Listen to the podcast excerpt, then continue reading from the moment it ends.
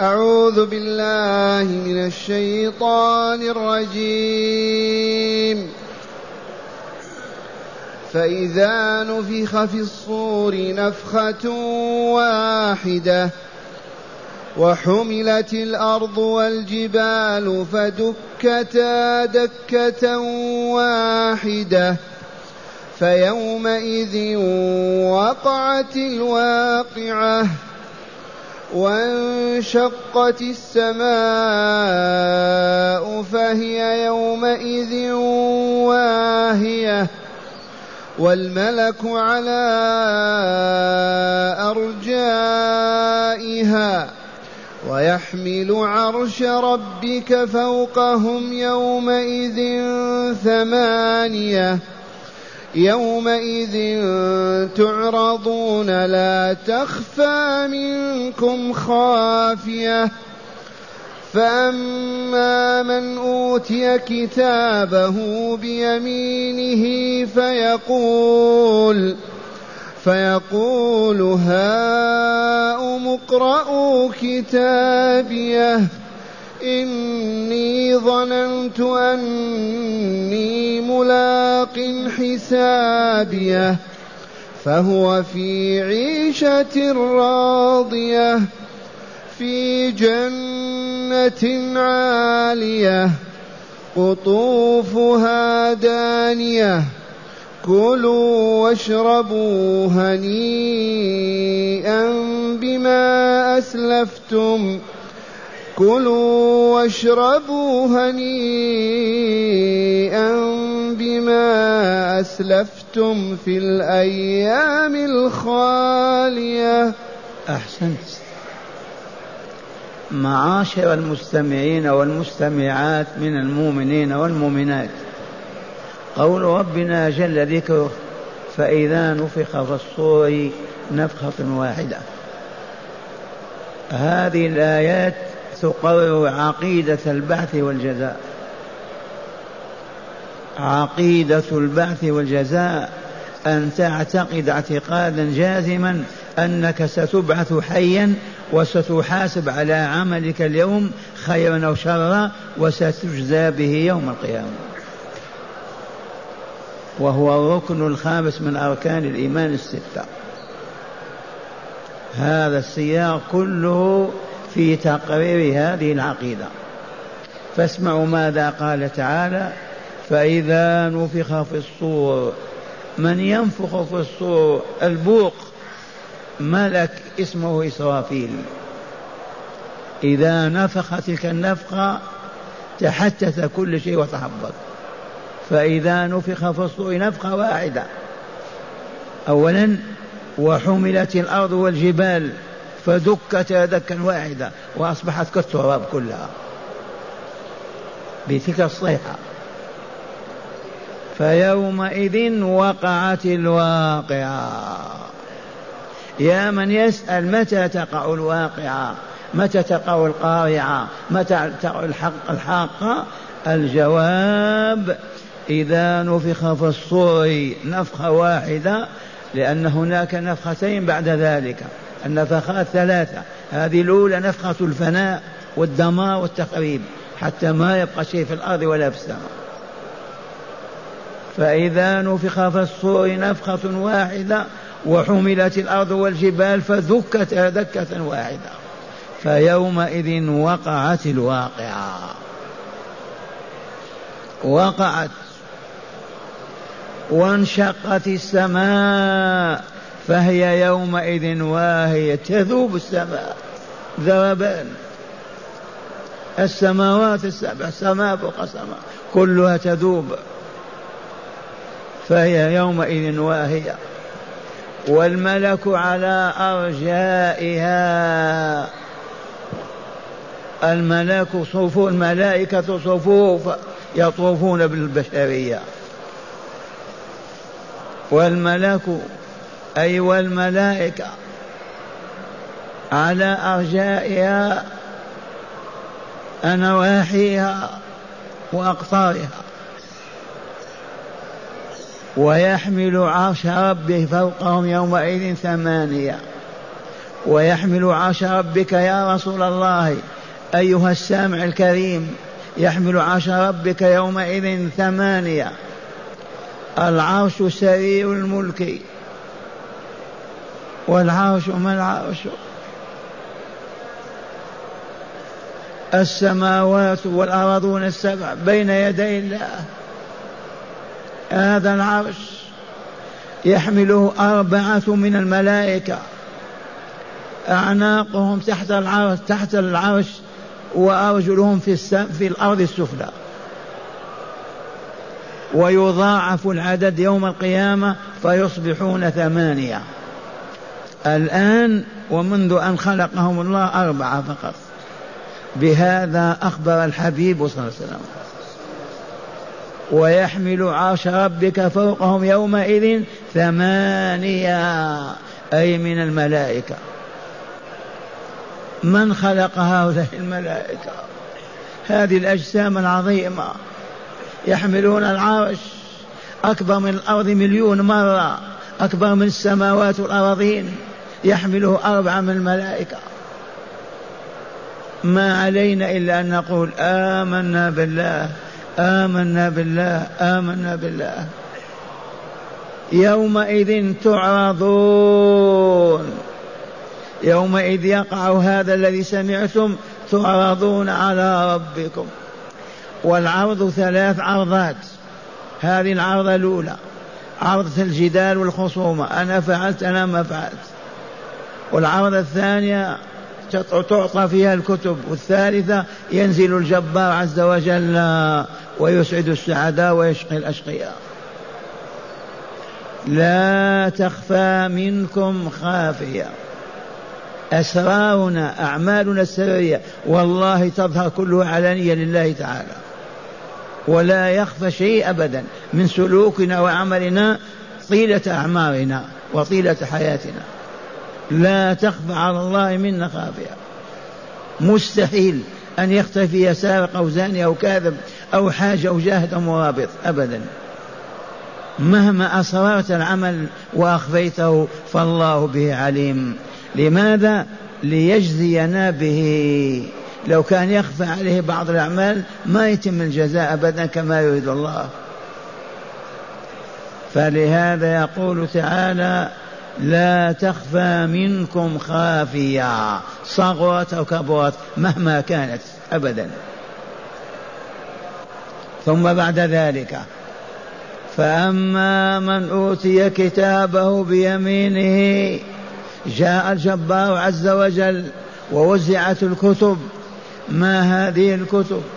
أعمالنا معشر المستمعين ثمانين سنة تسعين سنة مئتي سنة عام واحد أعمالنا والله لكلها مكتوبة. مدونة. قبل اليوم لا يسع المؤمن أن يقول آمنت بالله. ما هذه الأعمال؟ سبعين سنة ثمانين تكتب يوميا. كم تكون قناطير أطنان الكتب؟ ومع هذا يؤمنون. أخبر تعالى بذلك آمنا. أما اليوم فقد سمعتم أن مكتبة فيها ألف كتاب في صفحة واحدة. مكتبة فيها ألف كتاب يجمعونها في ورقة. فانظروا كيف نقترب من الساعة. وإلا ثمان سنة والملائكة تكتب ليلا نهارا كم تكون كمية الكتاب.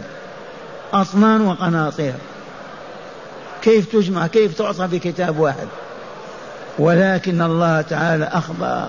قال فأما من أوتي كتابه الوحيد بيمينه تفضل. علامة سعادته علامة إيمانه وسلامته وعقيدته يعطى كتابه بيمينه. فلما يأخذ كتابه بيمينه يقول هاكم خذوا اقرأوا كتابيه. يخاطب البشر الواقفة كلها في عرصات القيامة. هام كتابي فقرأوه. ومعنى هذا أن كتابه كله حسنات. ما في سيئة أبدا. حتى ولو عمل السيئات تاب في الدنيا ومحت وما بقي أثرها. ها مقرأ كتابية. ويعلل لذلك علة معقولة فيقول إني ظننت أني ملاق حسابيه. وظننت هنا بمعنى أيقنت. علمت في الدنيا وأيقنت أنني ملاق حسابي ومن ثم ما زنيت ما فجرت ما كذبت ما سرقت ما خدعت ما تركت عباده من عبادة الله ما عصيت الله ولا رسول الله ابدا لأني مؤمن بهذه الساعة وبما في هذا الكتاب. فلهذا تفضلوا اقرأوا كتابي. والله ما في سيئة. كله حسنات. وقد قلت لكم إن فعل معصية وتابعنا انتهى ذلك النوع وانمحى وما بقي. هذا التعليل العجيب. فأما من أوتي كتابه بيمينه فيقول هاكم ها خذوا اقرأوا كتابي. الأصل كتابي لكن للوقف كتابية للسجع. إني ظننت أني ملاق حسابي. هذا الظن قلت لكم إنه يقين وعلم. ويطلق لفظ الظن على اليقين والعلم حتى اليوم. تقول ظننتك كذا بمعنى أيقنت أنك كذا. وكذا. أني ظننت أني ملاق حسابي وجزائي. على عملي في حياة هذه هذه الدنيا الخالية المارة الفانية. قال تعالى فهو في عيشة راضية. هذا الذي أوتي كتابه بيمينه وقال تفضل اقرأوا كتابي ما في سيئة أبدا. وعلل ذلك بقول إني ظننت أني ملاق حسابي هذا والله لهو في عيشة راضية. عيشة مرضية. ما هي مرضية؟ راضية. ألا وهي الجنة دار السلام وما فيها من النعيم المقيم. عباد الله لم لا نضطرب لم لا نعزم من الآن على التوبة والعودة إلى الرب؟ ونحن نشاهد هذه الأحداث والله كأنها بين أيدينا. لا ينتقص منها شيء أبدا كما تسمعون. فأما من أوتي كتابه بيمينه فيقول هاؤم اقرأوا كتابيه لماذا؟ إني ظننت أني ملاق حسابي فهو كتاب نقي طاهر ما فيه سيئة ولا فيه سيئة أبدا. قال تعالى بناء على ذلك فهو في عيشة راضية. حياة السعادة دار النعيم المقيم. مآكل ومشارب ومطاعم. ماذا تقول في الجنة؟ يقول تعالى في جنة عالية. جنة عالية فوق السماء السابعة. موجودة والله الآن بما فيها من النعيم المقيم. بما فيها من أرواح المؤمنين والمؤمنات الطاهرين والطاهرات موجودة الآن ووجدت قبل الآن في جنة عالية. قطوفها دانية. القطوف جمع قطف ما يقتطف من تفاح من عنب من خوخ من رمان من تمر كذا. كل القطوفات دانية قريبة. جالس متكئ ويجني ما شاء من أنواع الثمار. ما يقوم ولا يحمل عصا ولا يتحرك. والله متكئ على سريره ويتناول ما شاء. قطوفها دانية قريبة متدلات من أهلها في دار النعيم. وقد علمنا غير ما مر أنك إذا اشتهيت شيئا قل سبحانك اللهم يحضر ما اشتهيته. أكلت وشربت وما تقول الحمد لله رب العالمين. ما يبقى كاس أمامك ولا صحفة ولا آنية أبدا. نعيم الجنة في ثلاثة كلمات. دعواهم فيها سبحانك اللهم وتحيتهم فيها سلام. وآخر دعواهم أن الحمد لله رب العالمين. آية من سورة يونس عليه السلام. قطوفها دانية كلوا واشربوا. يقول لهم الرب كلوا واشربوا. تقول لهم ملائكته الموكلون بهم في الجنة كلوا واشربوا هنيئا. لا ألم فيه ولا تعب ولا أخذ أبدا. أكل هانئ. يأكلون ويشربون ما يمرضون ولا يتألمون ولا يتقيؤون ولا أبدا. ياكلون ما شاء ان ياكلوا من انواع الفواكه واللحوم والاطعمه ويشربون ما شاء الله ان يشربوا من الانهار الجنه الخمسه وهكذا وكل ذلك هنيئا لهم فيه. كلوا واشربوا هنيئا. كلوا واشربوا هنيئا بما أسلفتم في الأيام الخالية. ما هي الأيام الخالية؟ والله هذه التي نعيشها. كلوا واشربوا هنيئا. بسبب ماذا؟ بسبب ما أسلفتموه وقدمتموه من العبادات والطاعات لله عز وجل. من الجهاد والرباط والصلاة والزكاة والحج والاعتمار وقول الأمر بالمعروف والنهي عن المنكر وبر الوالدين وصلة الأرحام مع البعد عن الشرك والذنوب والآثام. هذا كله أسلفوا وقدموه. به يقال لهم بما أسلفتم في الأيام الخالية. أيام هذه ستخلو وإلا لا؟ والله تخلو. أمس خلا وإلا لا؟ وليلة ستخلو غدا. والأيام كلها خالية. قولوا اللهم اجعلنا منهم اللهم اجعلنا منهم اللهم اجعلنا منهم اللهم قوي عزائمنا في عبادتك وطاعتك وأبعدنا عن ذنوبنا يا رب العالمين. والآن مع هداية الآيات. بسم الله والحمد لله والصلاة والسلام على خير خلق الله سيدنا ونبينا محمد وعلى آله وصحبه. من هداية هذه الآيات أولا تقرير عقيدة البعث والجزاء. من هداية هذه الآيات القرآنية التي تدارسناها بفضل الله ومنته علينا. من هداياتها تقرير مبدأ البعث والدار الآخرة. وأكرر القول والله إن امرؤا رجلا أو امرأة أبيض أو أسود ما يوم بالدار الآخرة وما يجري فيها لا يصلح ولا يكون له شان بين الناس أبدا وهو شر الخلق. فلا يعول عليه ولا يوثق فيه ولا حتى ينظر إليه. شر الخلق. لأن من فقد هذه العقيدة ما يقف دون شر ولا باطل ولا سوء. يفعل كل منكر أي شيء يمنعه. لكن صاحب هذه العقيدة تحمله على أن يطيع الله ورسوله. تحمل على أن لا يعصي الله ولا رسوله. تحمل على أن يعبد الله ويتقيه لكن فاقدها شر الخلق. شر الخليقة فاقد العقيدة بالبعث والدار الآخرة. نعم. ثانيا بيان كيفية الانقلاب الكوني لنهاية الحياة الأولى وبداية الحياة الثانية. من هداية الآيات بيان كيف ينقلب الكون. كيف تنقلب هذه الحياة وتنتهي وننتقل الحياة الثانية؟ نعم. ثالثا. كيف تبدأ؟ ينفخ إسرافيل نفخة يذوب كل شيء ويتحلل كل شيء وما يبقى حي في الأرض أبدا. السماء تندك وتذوب الجبال وكل هكذا وما يبقى إلا الملائكة يحوطون بنا ونحن على صعيد واحد. نعم. ثالثا. تقرير العرض على الله عز وجل للحساب ثم الجزاء. أعيد تقرير العرض على الله عز وجل من هداية الآيات تقرير العرض على الله من أجل الحساب والجزاء. إي والله.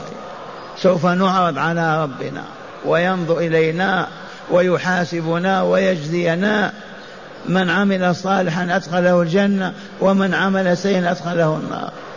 وقلت لكم العروض ثلاثة مرات هذا عرض وهذا عرض. نعم.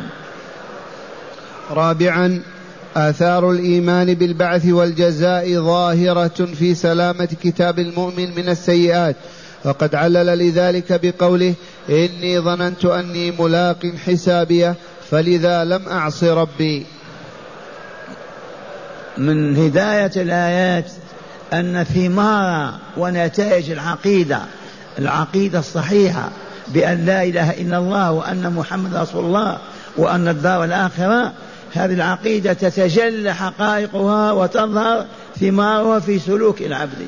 أيما مؤمن مستقيم لا يكذب لا يضجر لا يخون لا يكذب لا لا لا يشرك لا علامة ذلك أنه والله مؤمن بالدار الآخرة.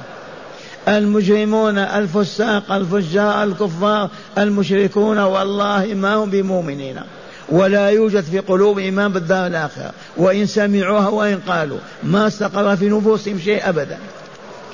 إذ لو استقر في قلب العبد أنه سيبعث ويسأل ويحاسب والله ما يعصي الله.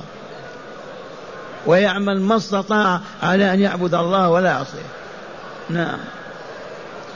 وأخيرا إثبات حقيقة وهي قول العامة الدنيا مزرعة الآخرة أي من عمل في الدنيا نال ثمار عم ثمار عمله في الآخرة خيرا أو شرا. من هداية الآيات هذه اللطيفة هي من عند العامه أخذناها. العامه ماذا يقولون؟ الدنيا مزرعة الآخرة والله العظيم. هنا نزرع وإلا لا؟ الشر والخير في الآخرة نحصد وإلا لا؟ نحصد. الدنيا مزرعة وإلا لا؟ والحصاد متى؟ يوم القيامة. الدنيا مزرعة. هذا يزرع الحنظل هذا يزرع الشيشة وهذا يزرع البر وهذا يزرع كذا. هذا يعمل الصالحات وهذا يعمل السيئات. الدنيا مزرعة وإلا لا؟ لكن مزرعة الآخرة. الحصاد هناك. هنا مزرعة وهناك حصاد. فهيا بنا نزرع ما يرضي ربنا عنا. نزرع, نزرع الإيمان والعمل الصالح ولا نزرع الشرك والكفر والفسوق والفجور.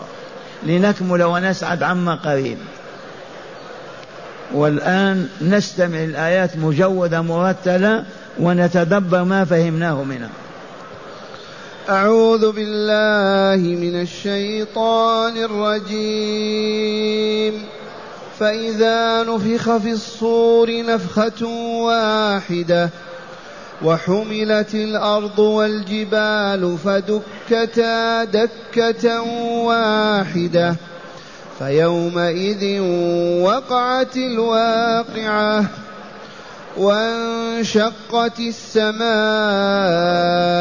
فهي يومئذ واهية والملك على أرجائها ويحمل عرش ربك فوقهم يومئذ ثمانية. يومئذ تعرضون لا تخفى منكم خافية. فأما من أوتي كتابه بيمينه فيقول فيقول هاؤم اقرءوا كتابيه إني ظننت أني ملاق حسابيه فهو في عيشة راضية في جنة عالية قطوفها دانية. كلوا واشربوا هنيئا بما أسلفتم هنيئا بما أسلفتم في الأيام الخالية. أحسنت.